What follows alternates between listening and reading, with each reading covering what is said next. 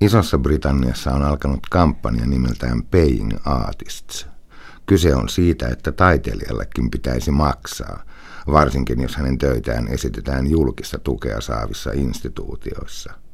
Tosiasia nimittäin on, että usein vain taiteilija on se ainoa taidemaailman toimija, jonka työstä ei makseta. Ei museotyöntekijälle koskaan ilmoiteta, että valitettavasti meillä on niin pieni budjetti, että meillä ei ole varaa maksaa sinulle työstäsi. Taiteilijalle näin sanotaan usein, niin Isossa Britanniassa kuin Suomessakin. Ongelma on tiedostettu Suomessakin jo aikoja sitten, ja kuvataiteilijoiden tekijänoikeusjärjestö Kuvasto onkin laatinut näyttelykorvausten hinnaston. Jos taiteilijalla esimerkiksi on kuukauden pituisessa näyttelyssä yksi maalaus, hänen olisi saatava siitä näyttelykorvausta viisikymmentäkahdeksan euroa.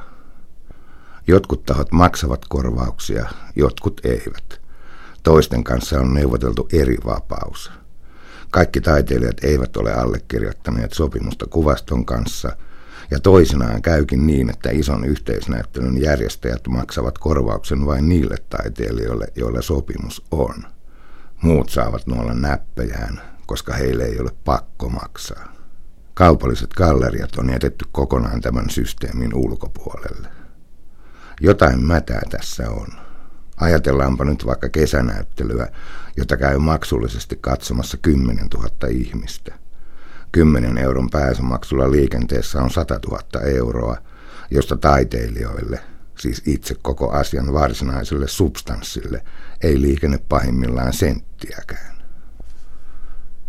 Asiat ovat todellisuudessa vieläkin huonommin. Taiteilija joutuu useimmiten jopa maksamaan siitä, että saa töitään esille. Eikä kyse ole pelkästään tuotantokustannuksista, jotka voisi edes jotenkin luonnollisesti langettaa taiteilijoille. Kyse on myös siitä, että taiteilija joutuu usein maksamaan jopa niistä fasiliteeteista, joita esimerkiksi museoilla tulisi yhtä lailla luonnollisesti olla tarjolla. Miten museo, jolla ei ole museon laitteita, voisi olla ihan oikea museo?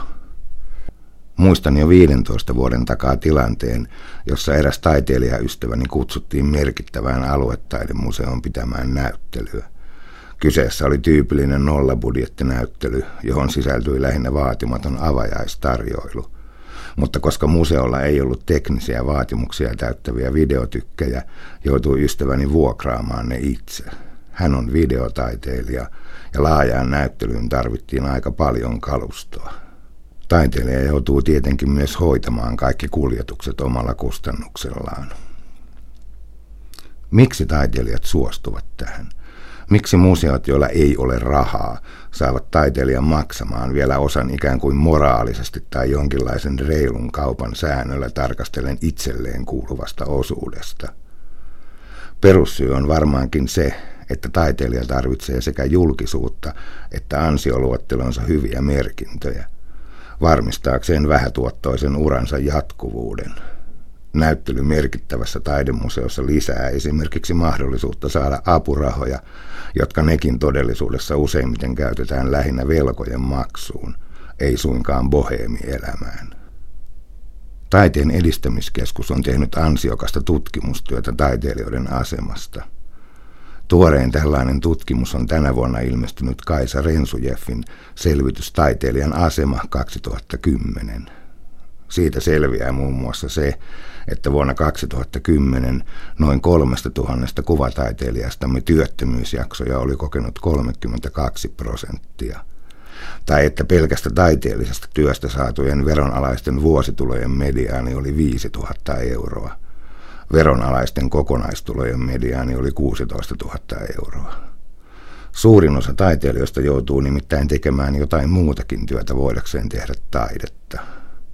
Tuolloin muuten kaikkien suomalaisten palkansaajien ansiotulojen mediaani oli kolmekymmentäkaksituhatta viisisataa euroa.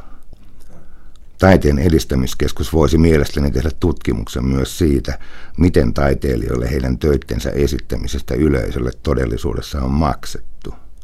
Kun päättäjille on tarjota kovaa dataa, siis oikeita tutkittuja lukuja, on keskusteluyhteys paremmin avattavissa.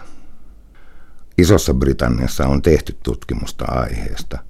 on selvitetty, että seitsemänkymmentäyksi prosenttia kuvataiteilijoista on viimeisen kolmen vuoden aikana osallistunut julkisesti rahoitettuun näyttelyyn ilman minkäänlaista korvausta. Samana aikana kuusikymmentäkolme prosenttia taiteilijoista on joskus torjunut näyttelykutsun, koska heillä ei ole ollut varaa osallistua. Puhun tästä asiasta, koska tunnen sen ja ennen kaikkea, koska tunnen piston sydämessäni. Olen koko kaksituhattaluvun ajan toiminut sivutoimisena kuraattorina.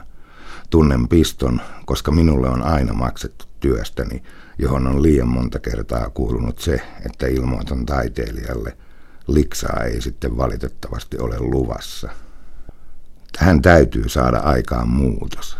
Ensimmäinen askel olisi instituutioiden saaman julkisen tuen sitominen asiallisiin näyttelykorvauksiin.